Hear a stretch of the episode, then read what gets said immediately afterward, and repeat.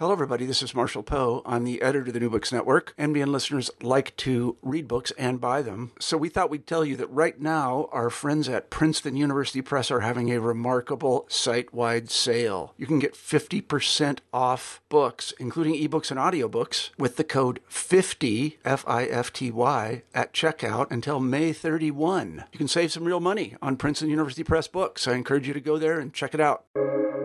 Welcome to the New Books Network.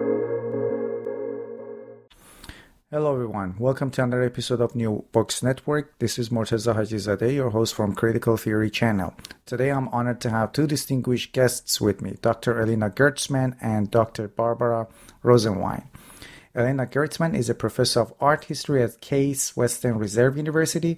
Professor Gertsman specializes in medieval art and issues of memory, perception, multisensory reception, and medieval concepts of emotion and affectivity. Barbara Rosenwein is an American historian who is a professor emerita of history at Loyola University Chicago. She is an expert in medieval history and she has written a number of number of influential books. She's also an expert on the history of emotions. And today they're here to talk with us about a wonderful book they wrote called The Middle Ages in 50 Objects, published by Cambridge University Press. Elena and Barbara, welcome to New Books Network. Thank you very much. It's fun to be here. Thank you for having us. Uh, before we start talking about the book, uh, and before I start, I'd say to the listeners, I wish they could see the book. It's an it's not an object to read, but it's something to see as well. It's a visual feast. There are 50 beautiful pictures or 50 objects with a beautiful picture, which you'll talk about some of them. But before talking about the book, can you tell us a little about yourself, how you became interested in the history of Middle Ages and also art history? Yeah. Well, I'll begin. Uh, uh, I became interested in the Middle Ages as an undergraduate when I had a wonderful course with a wonderful teacher, Lester Little. And then I decided I wanted to be like him. So I went on and got my PhD and remained very very enthusiastic and, and still remain very enthusiastic about the field, though I have now branched out into what I call uh, what is called the history of emotions, and I'm interested in integrating the Middle Ages into a broader framework uh, of the the whole history of uh, emotions, insofar as I can do the kind of research that's necessary for it, which means I have to be able to read the languages, which limits me to some extent a lot. Um, but anyway, um, and uh, I'll let Lena, uh, Alina uh, tell us about her, her own experience. Sure. Well, um, so I have, uh, well, I grew up in Estonia. I grew up in Tallinn, and that is a medieval place. And so I guess I love the Middle Ages from the very moment my grandfather took me to see you know, paintings in the old town. Um, I have worked broadly on Jewish and Christian arts of the long Middle Ages. Um, I've published quite a bit on all manner of things, on manuscripts and on sculpture, on monumental painting, and on prints. It's an extraordinary time period. Um, it fascinates me, it fascinated me from the very beginnings of my study of art history, and it continues to excite me to this day. So my branching currently into medieval Jewish art also, well, as Barbara said, necessitates a whole new world of languages. So I am now learning classical Hebrew, and it's it might kill me but um, I'm I'm at it. yeah, it's impossible to study the history of Middle Ages without knowing a couple of languages at least. At oh, least many, many, many. Yeah, many more. yeah. The more the better. So, how did this book come about? What was the story of this book, and uh, what was the purpose of uh, publishing this beautiful book? Uh, well, uh, Alina and I have known each other for quite some time. At some point during that time, the British Museum published uh, The History of the World in 100 Objects, which I thought uh, was a great idea, but not terribly convincingly done. Uh, the pictures were small, they were in black and white, and uh, the explanations were very, very long. So it was a very big book, a very thick book, but not a very beautiful book. And if you're talking about the objects in the British Museum, seemed to me, you should talk about what what they looked like and why they have remained and why they're in the British Museum for that matter. And because I knew Elena and I knew her brilliant studies of medieval art, and because we were good friends, I said, we should do something. And I'll let Alina take it from here. well, so I have been Barbara's uh, admirer long before she knew of my existence.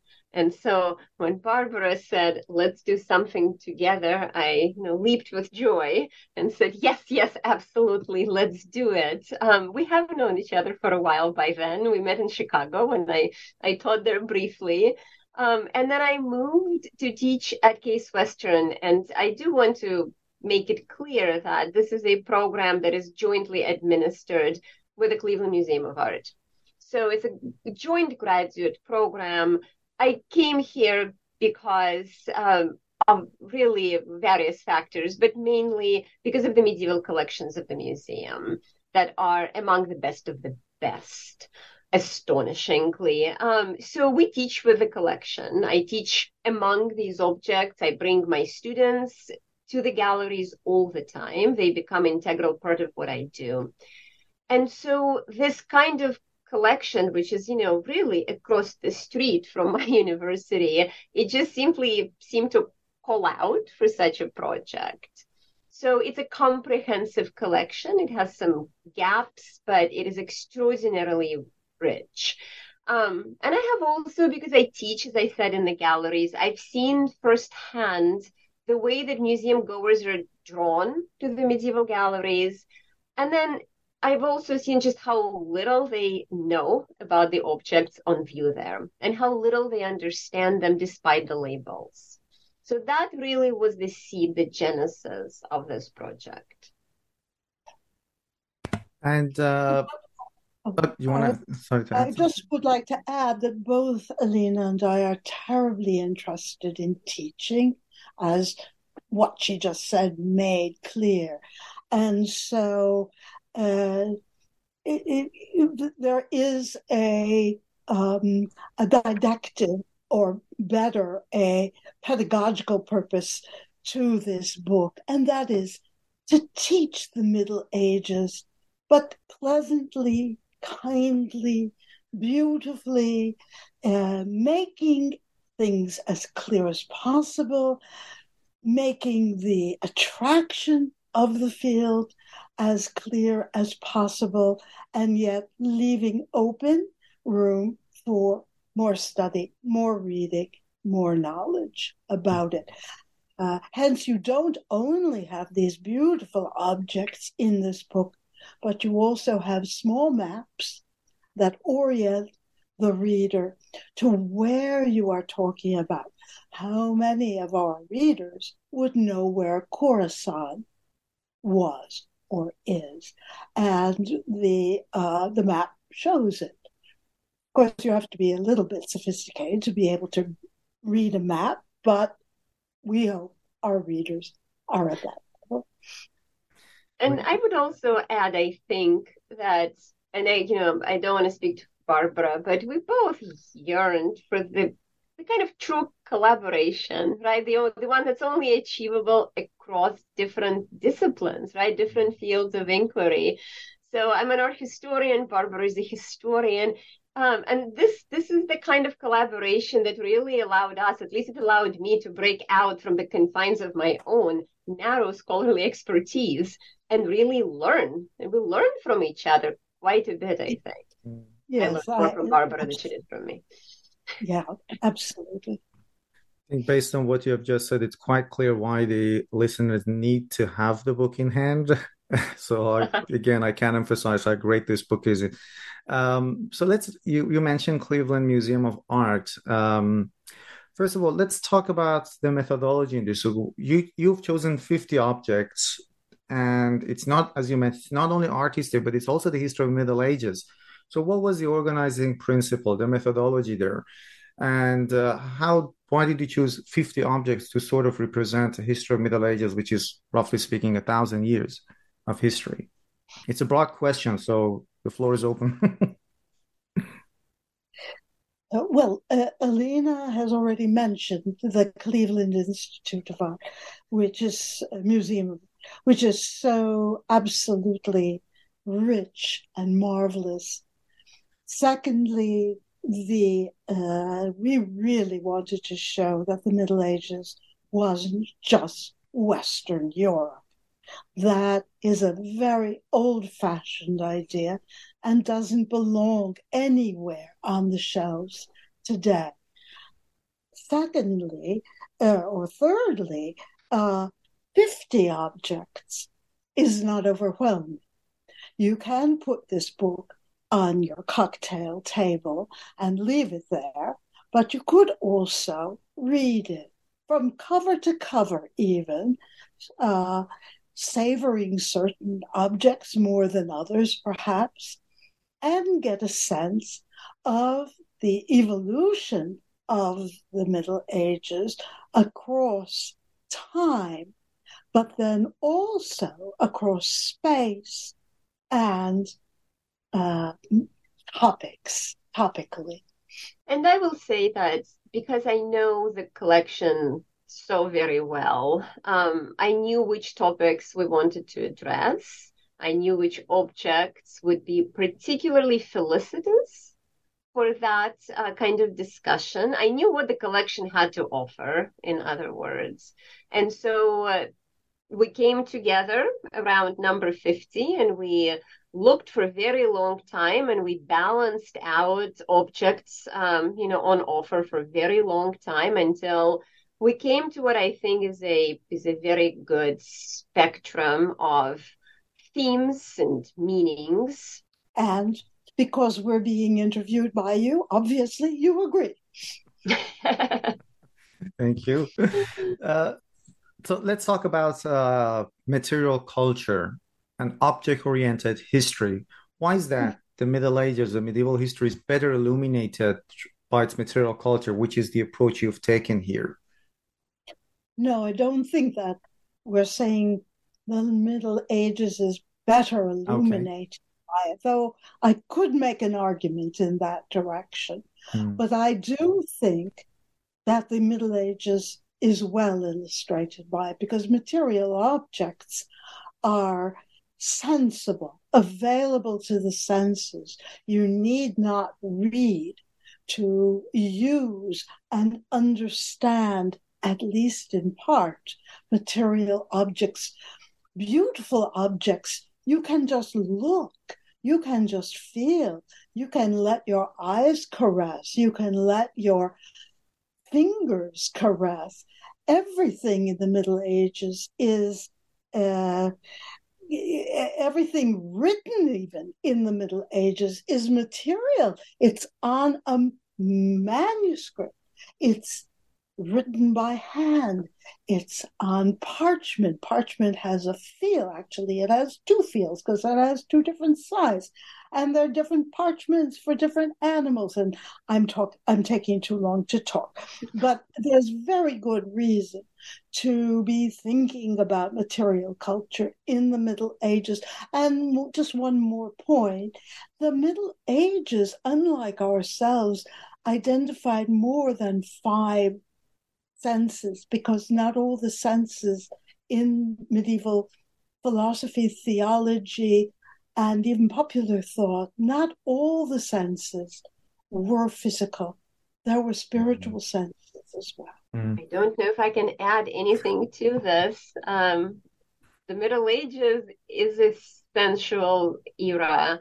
When I teach students, even in the museum, in front of these objects, we always want to take them out of their cases. We always want to touch them. We want to hear them. We want to smell them. I'm very lucky that we do have a chance to do that. The curators allow us from time to time to do object studies. And you can tell just how much students learn from just those moments mm. um, of, of looking and hearing and smelling and touching. Um, because the Middle Ages is an object oriented in many ways era. Maybe not more than others, uh, maybe not just object oriented, but there is that material pull that is extraordinarily strong. And I would like you, Elena, if you wouldn't mind, to talk a little bit about uh, the wonderful um, uh, fountain that you uh, that we we did profile in the Middle Ages in 50 objects. And that is a great example of sound, sight, smell, and of course, even because it's a preliminary to taste. Ah, so it's that is something that I wish we could we were able to show. So it's an extraordinary object. It's really one of a kind that survives and we have it. And it is a truly multi-sensory object. It's it's um it's a table fountain. Um it's utterly gorgeous. It was meant to be seen. It was meant to be heard as the streams go and hit the little wheels that spin and they ring the bells it was meant to be surrounded by the smells of, say, the feast hall.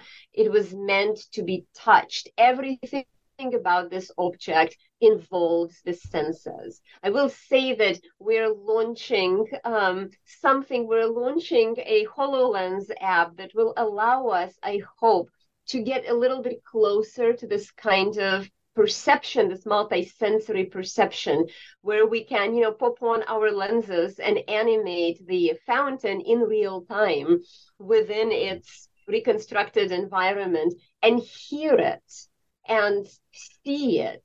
And if all goes well in the next couple of years, maybe even touch it. Wow, that that's amazing. and none of this actually, this idea would not have come along without me writing this book with mm, Barbara. Mm, mm. It it is really fascinating because when I listen to you, and I, you know, there are a lot of misconceptions about the Middle Ages, Dark Ages, that nothing. Uh, it was like a, a domination of the Catholic Church over the people. Art was dead, and then suddenly there was the Renaissance but when I look at these pictures, sometimes I see manuscripts. Just I guess a couple of weeks ago, I came across this manuscript. It was a digital manuscript. I think it was called Blue Book of Hours. Sure. The manuscript was it was it would just blew my blew my mind. Where I just was just looking at it for hours, going through the pages, zooming in, and of course all the objects that you have put in this book, which is only the tip of the iceberg. Um, let let me go to the next uh, part of this interview. Sure. So the book comes in four sections. There are 50 objects in four parts. The first part is the holy and the faithful. The second part, the sinful and the spectral. Third, daily life and its fictions. And fourth, death and its aftermath. So can you talk about the structure and why you decided to kind of classify these objects into these four parts? Well, as you said, uh, the Middle Ages is often thought of in terms of doom and gloom. So we didn't want to have a section called Doom and Gloom. uh, we wanted to have uh, sections that did deal with uh, difficult topics like death uh, and its aftermath, which is less difficult for many in the Middle Ages. We also wanted to uh, point out, make clear that there was a daily life in the Middle Ages that while uh, perhaps some of the people in the Middle Ages were depressed, as many are today, there were a lot of pleasures and a lot of joys and a lot of things to enjoy in the Middle Ages. Uh, I'll let I'll let Ali talk about the the first two then. Uh, well, so I I would to to add that we really played around with the structure and we wanted you know it, the structure was predicated on the objects we chose right um, and we wanted to have them stand on their own but also place them in conversation with one another and so you will see this mirroring of the structure, you know, the holy and the faithful, the sinful and the spectral. So there are just some juxtapositions, but also conversations. Um, we wanted really with, I think this structure allows us to give you a fairly holistic vision of the Middle Ages, or as holistic as we can. And at the same time, each object then within is is a glimpse, a bit of a wellspring of this associative knowledge. And this is how we've written it. We started with the object and then we spun the narrative that touches on other objects within those parts and then outside of them. And as Barbara said before, this is how this book is meant to be read. You can sit down and you can read it cover to cover, or you can just pick an object a day. Uh, you can bring it to any museum and find something similar and read it in tandem with what you've seen. But wouldn't it have been odd had we not talked about the holy? Oh. Wouldn't it have been odd had we not talked about the unholy? about daily life. I mean, what what in a way, yes, the objects told us the categories. Of course, the objects were chosen, carefully chosen, and I must credit uh, Elena for for that uh, more than myself. I I agreed or disagreed in some instances, but she did a wonderful job, I think, because she knew the collection so very, very well.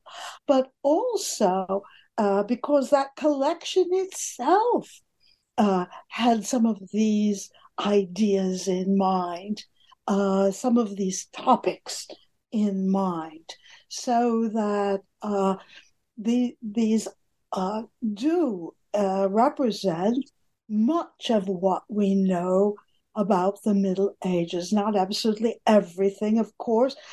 Alina has just written a marvelous, marvelous book on emptiness. And uh, that has nothing to do with well, it has to do with absence of objects. Uh, so, uh, you know, that was a topic that was not uh, one that we could cover. But uh, it, actually, uh, even uh, emptiness is implied by some of these objects themselves and the way that they existed in space and in a space that might itself have been uh, to the viewers quite abstract, and it, we saw it as very important to give the context. Uh, what what were these? These objects are very beautiful in and of themselves, but uh, looking at them just as themselves, they mean rather little to us in the modern world. Just as I'm sure that in um, maybe just 100 years, uh, students will take a look at a typewriter and not know what the context was in which that made some sense. What letters on what? I think that's done. I think this is this has already occurred. And I would also say that the structure is in a way informed by our own interests and our own expertise. You know, if you read the book, you will see that a scholar of emotions um, has written quite a bit of it. Uh, you can see that someone very interested in interactive devotional sculpture has written quite a bit of it.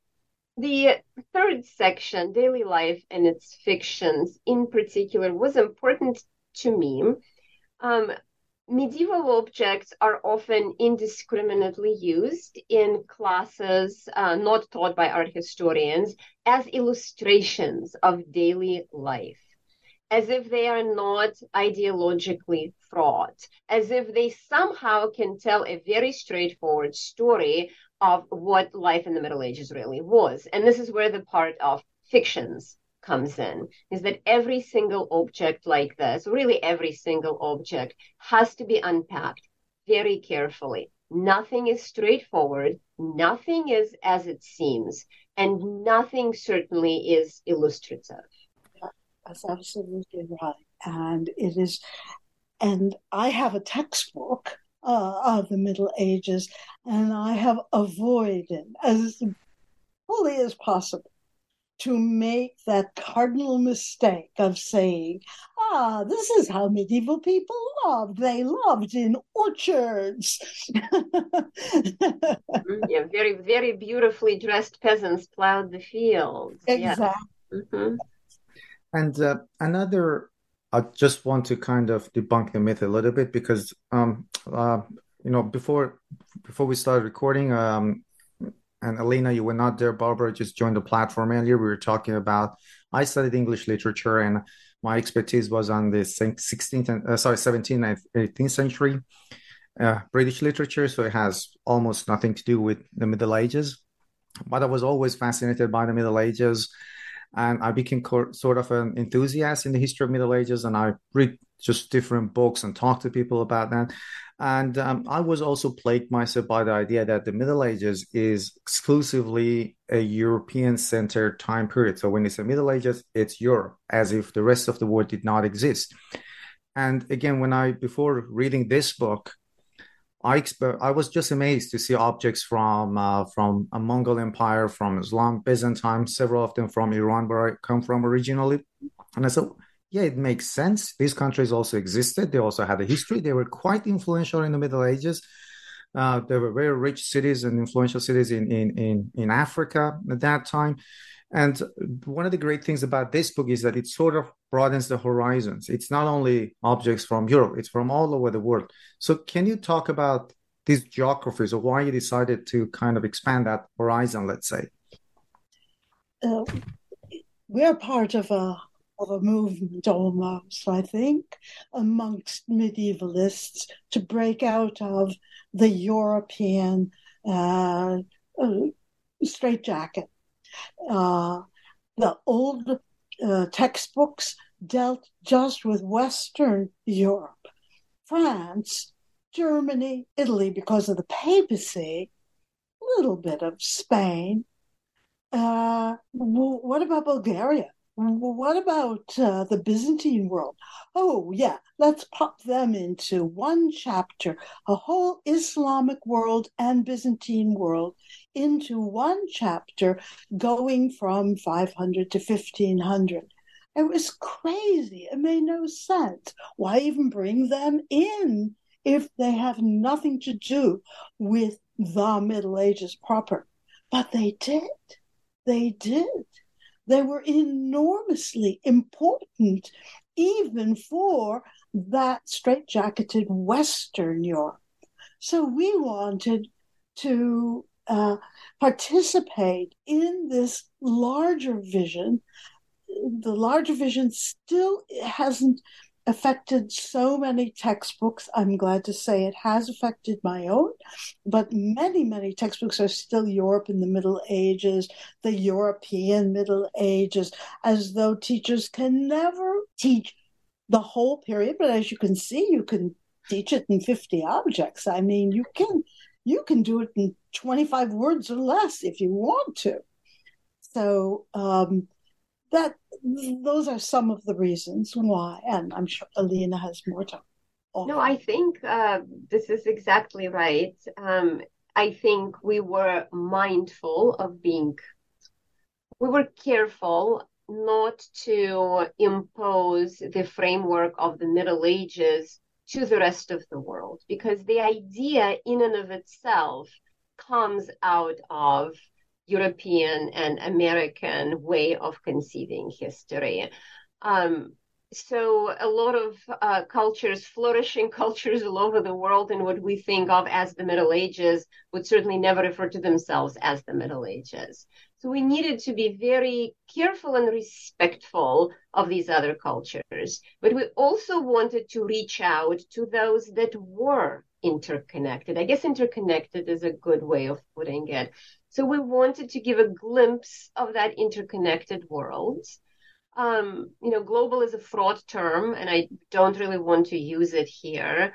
Uh, but it allows you to really open the doors to the kind of you know in, intercultural openness and also in our case you know transdisciplinary openness. So we ranged broadly in geographies and we ranged broadly temporally to allow the reader to glimpse bits of that world. And these are shifting bits right? All of these geographies were shifting.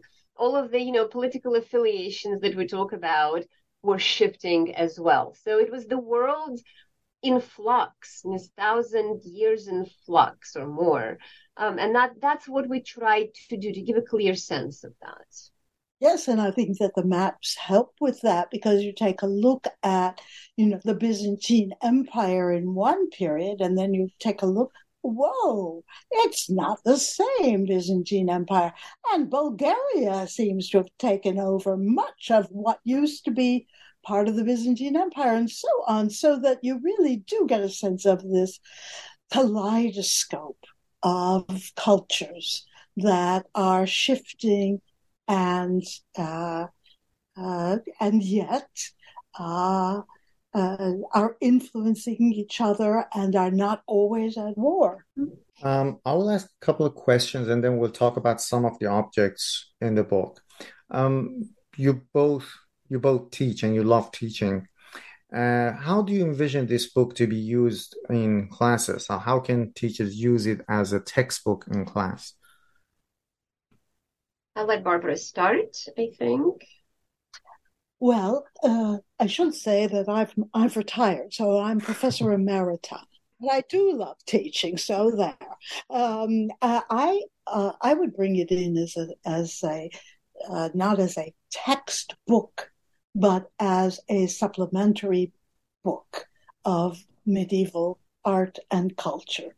And uh, so it could be in a signed book, it's not all that expensive, uh, alongside other books, readings, texts, and so on. I, uh, I also think, though, that it belongs outside of the classroom. I don't think just 18, 19, and 20 year olds want to learn about the Middle Ages um, though I don't know your age, Morteza, and I know that you're not elderly, I would say that you're beyond 18, 19, 20, but you're interested in the Middle Ages, and how are you going to find out about it? And I think that this, this is a good way to just kind of enter into it and find out about it. So it's teaching, but it's not necessarily teaching in the classroom. I I don't know if I can put it any better. Um, you know, we conceived of it not as the textbook. We conceived of it as part of a variety of core readings for any course, really undergraduate or graduate. I use the book in both. Um, I use it differently in both, but I use it with great success. And it of course doesn't simply belong in the classroom. It does belong in the hands of a museum goer. And not just a Cleveland museum goer, it belongs in the hands of someone who goes to see the objects at the Met or at the Getty or at the British Museum. Um, anywhere really, it belongs in the hands of someone who is walking medieval streets of Tallinn or of Paris or, uh, you know, who is walking around Pisa and wants to know what else and what else is like it and what else is there to learn. I mean, we talk a lot about, it's a well-worn term, right, public humanities, but in a way, this is the kind of project like this, right? It really seeks to bring the ideas of our field to life for curious general audiences, the ones who love reading and love learning and don't necessarily have any expertise in the Middle Ages at all, but just intellectual curiosity. Mm-hmm. Um, and again, uh, to to add to what you just said, I I, it's it's a book you can have, you know, on your coffee table. You can open it from the middle, look at one object, read it. You not only learn something about that object, the art history, but also the time period it was created and the area and the geography as well. Um, so that that and, and as Barbara said, yeah, I'm not 18, but anybody can read it, right? Even if it's not difficult to read, it's actually quite inviting the book. And I've had it in my uh, um, in my living room, and when my friends come into my place, they just pick it up because the cover. I wish again the listeners could see it. So I do encourage you to just Google the book at least. The cover is again very inviting. You just pick it up, you browse through it, and you know before you know you've been looking at the book for at least 30 minutes you're just going through the pages even if you're not reading it you're looking at the objects there And if you right. are reading it for each object, you're only reading three pages, or or or or, or not not more much more than that. Mm-hmm. So it's short. It's short and sweet, uh, and yet uh, you learn a lot. I yeah. think. Yeah. Hope so. so now let's talk about some of these objects. I before the interview, I remember I sent you an email because I'm from Iran. I was biased to choose some particular objects from there, but I'm going to put my bias aside. So I'll let you just talk about any of the objects that are of interest to you. Uh, I know it's a bit challenging because you need to describe the object, but maybe you can say the number of the object so that people can, you know, later on uh, more easily be able to find it. And all the objects are in the museum, uh, in, in Cleveland's Museum of Art. So I'm hoping people can just log onto the website and see the objects if they, they wish. So, uh, what are your favorite objects here? well, let's cater to your bias. How about just a minute with you know we can talk about the incense burner. It's number yeah. six in the book. Um, and it's an extraordinary object. I have never seen anything quite like it. And in fact, we were so worried about it not being like others, we contacted a colleague who is a specialist in medieval Islamic art to make sure that we were in fact right, that we were looking exactly at what we thought we were looking at. Um, you know, when I came to the museum, so it's this gorgeous incense burner. It's about, uh, you know, 14 by 13 inches, uh, maybe, and maybe four and a half thick. Um, and it's it's just this glorious. It's like it's a copper alloy body of what used to be described as a lion when I first came to the museum, and now it's called a feline incense burner. Then we think it's a lynx. Actually, it has these adorable tufts on its triangular ears, and uh, just the body that is completely covered in arabesques. And uh, you know the tail is curved and incised and you can remove the beast's neck and head. And uh, this is how this is how it's used. This is where you put uh, the burning the incense and hot coals. And then the smoke wafts through the piercings in on its body and uh, we also find so we find an inscription on it right barbara? In kufic script from quran which is just an extraordinary thing to find on this figurative uh, beast. Um, and it comes from a surah i think called congregation um, and if I, uh, it, it's the one, it's the one that that tells the the devout uh, to to scatter in the land when the prayer is finished, to scatter in the land and see God's bounty. And so, just as the smoke scatters through the air, the devout are to scatter wow. through the land. and it's just, it's a, it's beautiful visually, it's beautiful textually, it's beautiful culturally. It's just this beautiful semiotically. It's just a beautiful object. I love it. Yes, and we might add that it also probably was uh, used in a uh, mosque, and that is also unusual to have an anthropomorphic or actually a zoomorphic uh, object in a mosque. So it shows uh, um, creativity, freedom, uh, and even a good sense of humor. Mm-hmm. Even in the mosque, uh, where uh, uh, you would not uh, assume that you would find these things, um, and uh, so so I think it it really uh, is a very important object for for you uh, coming from uh, uh, this is uh, not exactly. I mean, Eastern Iran. I don't know if you come from Eastern Iran or Western Afghanistan. We're not exactly sure where where it is from, but it shows such freedom uh, and such combination of whimsy and seriousness uh, that I think is is sorely lacking in the way we think about medieval culture in general and religious culture in particular. Well, Barbara, what about your favorite object? well, I was going to talk about a very plain-ish looking altar front, which is number two. And this is an altar front either from Constantinople or Ravenna, which leads us immediately to wonder what is Istanbul doing in Italy? Uh, and immediately, uh, assuming that the reader understands this uh, map, the reader sees that the Byzantine Empire actually included much of Italy uh, it, when this altar front was made between, say, 540 to 600.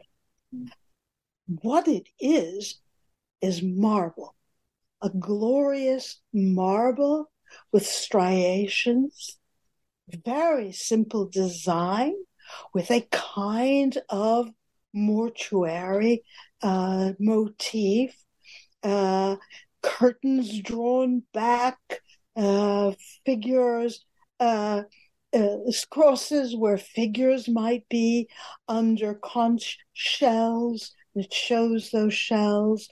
Uh, it is, as it were, a temple with columns, and uh, and the middle of those columns is a space. Uh, empty space. Elina can talk about this. No, no, no. You talk about it, but it is an empty space. We managed an empty space. It is an empty space. And yet it is the focal point of this altar front because behind, or at least underneath, that empty space, which is really a little window, were the relics, or was one relic, of a saint or saints, or perhaps a contact relic. And the uh, faithful would be able to have contact with this holy object. And I should point out that although Christianity has but one God, it also has people so graced by God that they hold within their virtue the grace and powers of God. And so you can touch, not with your fingers, for goodness sake, but with, let's say, a piece of cloth. You can lower it down into this little window and touch something of the divine. Um, and um, you can see that the altar uh, celebrates that with its iconography, um, especially the palm uh, trees in the corner, which are little bits of paradise. Um, so, uh, although it's a very simple uh, piece, it is an extremely important piece to tell us about history, namely about the Byzantine Empire, about the Byzantine Empire's uh, enormous reach into the West, about religion, about the locus of the holy. Um, I could talk more about uh, relics, but maybe I've said enough here.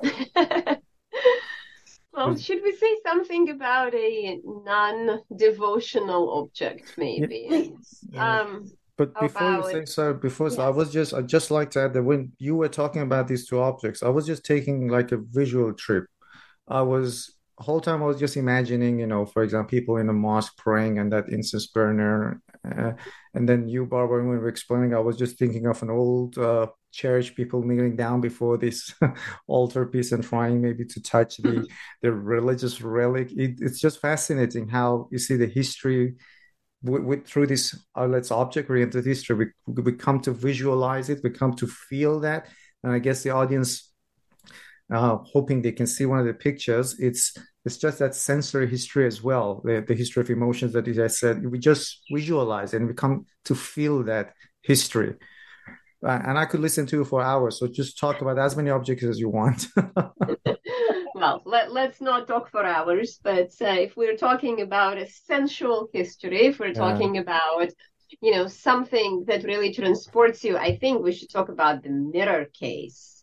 Barbara, what do you think? Um, not a devotional piece unless you count, you know, de- devotion to your beloved as a devotion, which is a different kind. So we have in the in, in, the book, I think it's number thirty-five. Um, we have this extraordinary piece. It's a uh, ivory mirror case, you know, and you you actually see them in in in a bunch of uh, medieval collections. So they were not very very very very rare. Um, and it's a part of the mirror case. The mirror itself is lost. It would have fit on the other side. So you imagine, you know, since you can't see it, um, this this round uh, this this round ivory, which is about ten centimeters. What is it? Four inches maybe across, and it shows um, a, a man and a woman playing chess in a tent. And um, you know what they're doing is really not playing chess but they're doing something that cannot be represented in this ivory. And the chess is the game of pursuit and it's the game of love. And they're engaging exactly in that game. And their gestures are sensual and their movements are sensual. Um, she is uh, she just captured one of his pieces as it were and she's holding it she's caressing it in her hand and then she he's holding one piece as well and she's telling him exactly where to put it on the board. So you know that this is not not really we're not really seeing the game of chess per se in this gorgeous tent with this magnificent couple and the ivory pieces so you know so this is a mirror you would hold it in your hand and it's ivory and ivory is smooth and it responds to your touch it warms in your hand so it is likened in the Middle Ages to skin, to the body. So you're, you know, you're holding the body of your beloved, as it were, and you're looking at this, you know, interaction of the game, quote unquote, chess. Um, and we also think about this double sensual approach in that chess pieces in the Middle Ages would have been carved, many of them from ivory. And so we have an image of an ivory piece that is carved out of ivory itself that you yourself are holding in your hand. So there is this notion of play and of whimsy and of delight that's both intellectual and sensual. And that's the Middle Ages as well. Yeah, I guess especially the facial expressions that they're they're quite revealing, right? They're they're engaging this game of love, let's say. Well, I would actually uh, push back against that oh. and say we have to be very careful with facial expressions um, on these objects. That they often don't don't really mean what we think they mean, but the gestures are very telling. The bodily gestures, um, you know, the the way that he holds up the tent pole, the way that she holds the mm. chess piece, they they are revealing. And now, put, yeah. I'm sorry. And she's showing where to put the and she shows exactly, yeah. exactly where to put it. Yes. Mm.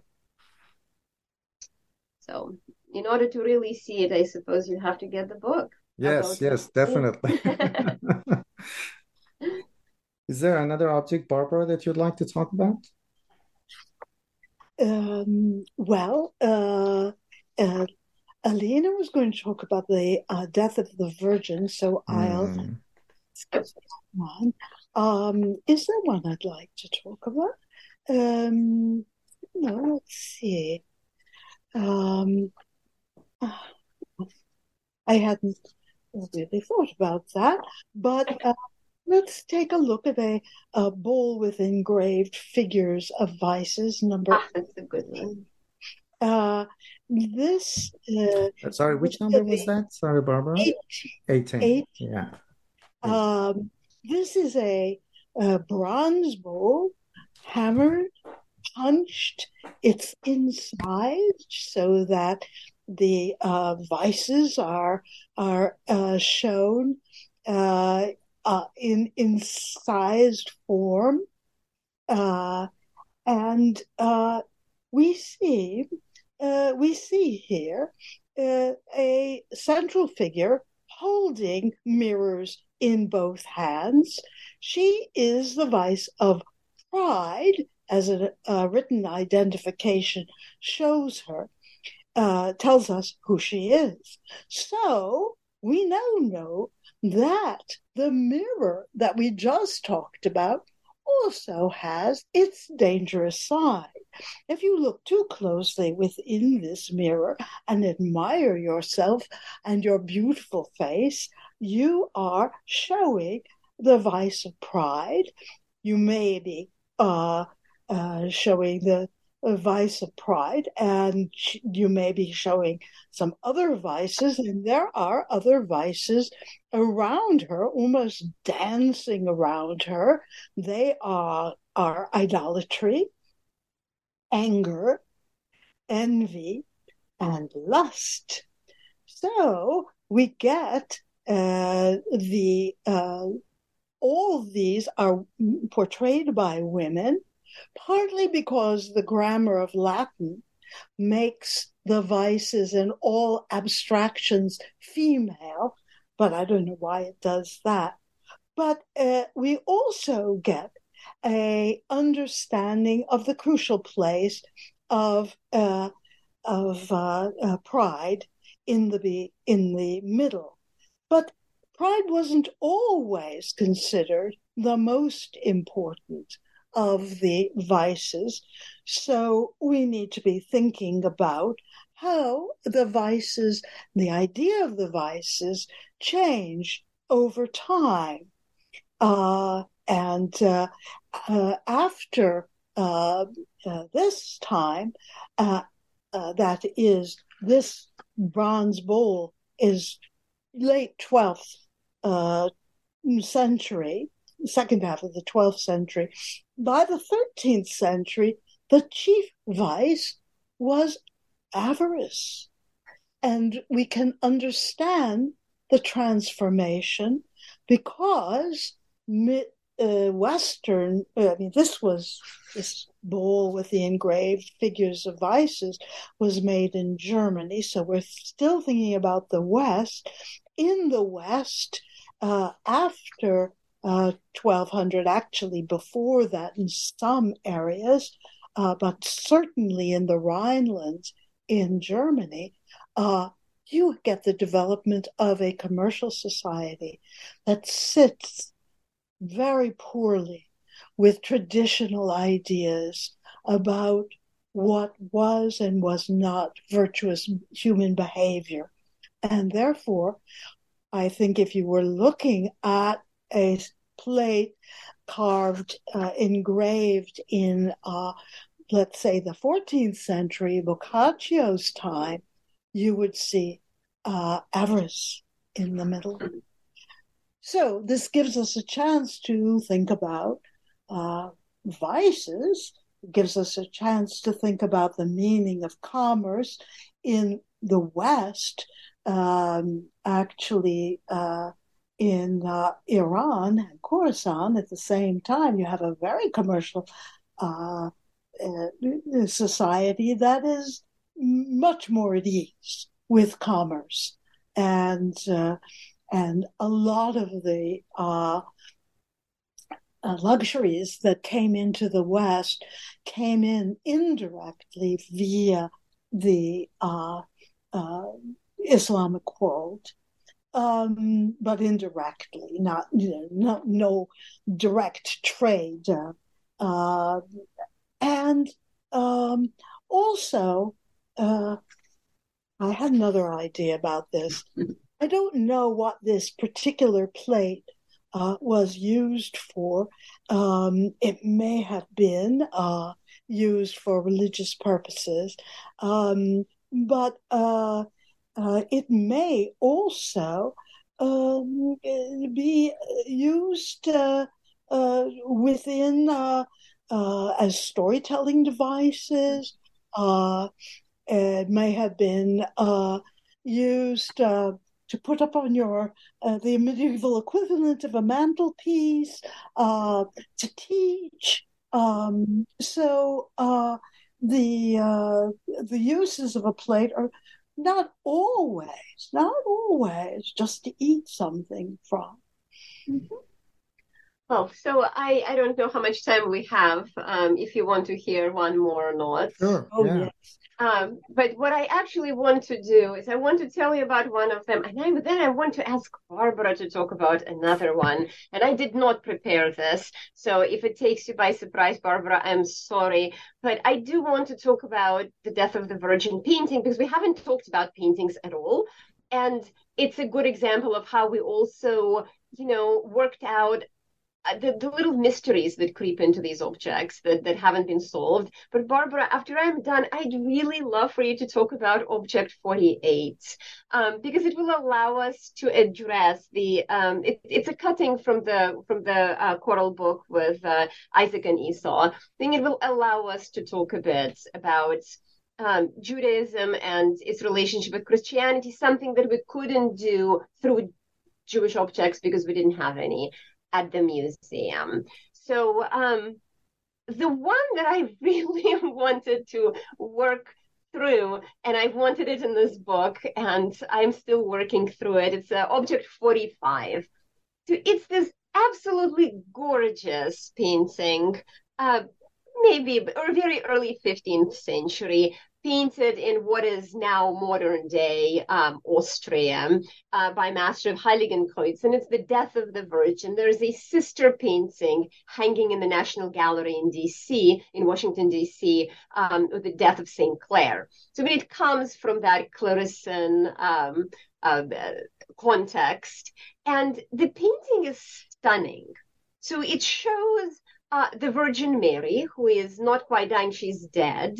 Uh, she's lying on the bed. She's surrounded by the apostles. They all appeared from, you know, they rushed to her bedside um, from every corner of the world. Saint Peter stands above her uh, in his white robes and he's reading the last rites.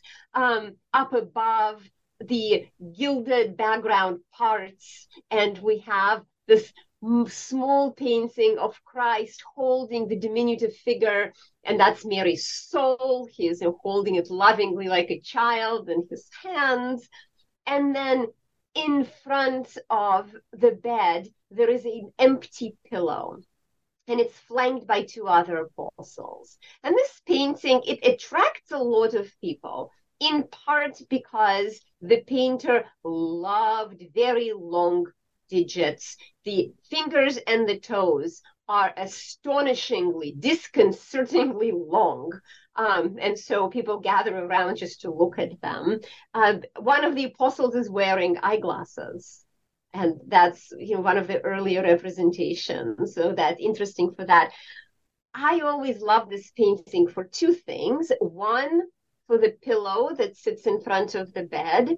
And it's as if that again empty space empty space that's left for the beholder that's left for the viewer to kneel on to join to close that circle of the apostles. As you stand in front of the painting you can tell that you're included in this circle. And then another figure that always fascinated me and that I think will lead very nicely into the object that Barbara will talk about is the figure closest to the Virgin, the only one that lacks a halo, and that betrays the characteristics that were ascribed in a lot of medieval anti Semitic paintings to the Jews. Uh, the large nose, the curly hair, the darker skin. And this figure stands face to face with Mary and seems to be reaching towards her. and one would imagine that this is Judas. This is how Judas was usually being portrayed. But Judas by then is dead. Judas does not fit temporally into this narrative. So I wanted to show this painting and have the readers of the book go at it and think about who this figure might represent. He also has very odd looking uh, letters written what looks like faux Hebrew on the sleeve of his garment. So that was uh, mm. that's one of the mysteries that I wanted the readers to ponder. Wow, that that's fascinating. I think so. Yeah. Well, 48 follows from that. Uh, in that, it takes up a Jewish theme. It is uh, perhaps uh, initially odd, and I use that word advisedly because this is actually a um, tempera painting of an initial T in which the scene unfolds. It is a scene, uh, an initial scene in from a choral book that shows a Jewish theme, Isaac and Esau.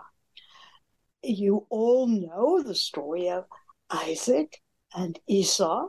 Isaac, a great patriarch of the church, uh, and uh, uh, his uh, wife uh, had uh, two sons who were born at the same time, twins, Esau and Jacob. The winner of Isaac's blessing is uh, the is the key to this story. Isaac is depicted on his deathbed. He is a beautiful figure with a halo around his head. He has clearly been in this choral book Christianized. Uh, he his uh, it's a yarmulke, but we won't call it that. His hat uh, is red, and he is covered by a gloriously red coverlet. Uh, so he is so striking. And the issue is he is his eyes closed, his mouth, uh, well, his his head turned to the side. He is about to die. This is his deathbed. And his wife, Rebecca, sends the children in. Her favorite is Jacob, but Isaac was first. Uh, I mean, uh, uh, Esau was firstborn. So who will, uh, whom will uh, Isaac uh, bless. This is a picture of the one who is not blessed. His hair is all mussed up. He's got a beard and he hasn't shaved in ages. He has a, a weapon. How could he have a weapon when he goes in to see his father on his deathbed? He's clearly not going to be blessed. It is Jacob who will go in, uh, uh, who will go in first, and who will uh, be dressed in Esau's smelly hunter's garments, his hands wrapped in lambskin.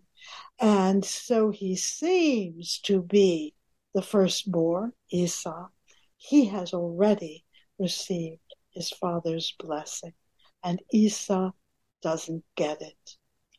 Why this in a choral book, a Christian choral book? Because for Christians, the blessing of um, Jacob was the blessing of the new people, the uh, the not the the the people of the New Testament. While Esau came first, he was not the blessed. Uh, however, for Jews, that was quite the contra- contrary. Jacob was blessed because he represented the Israel and because he represented the chosen people. So the two cultures, so, so diverse in their beliefs, actually not that diverse in their beliefs, but they thought so, uh, really uh, uh, interpreted this image in very different but in equally pious ways. And the artist of this is very interesting because this comes from northern Italy, where the artist may very well have known what Jews looked like on their deathbeds, since uh, it would be possible for a North Italian uh, Jews uh, mingled. Uh, Jews were uh, some Jews were physicians to Christians. Um, the worlds were not so separate that the artist might not have drawn from real life experience and visual evidence. So you can see how each object really allows us to spin a lot of different cultural narratives, to take them rather in very different directions to look at things that are both represented and that are not represented. Because sometimes the things that are not represented right the gaps tell us a lot more about what was going on than the actual things.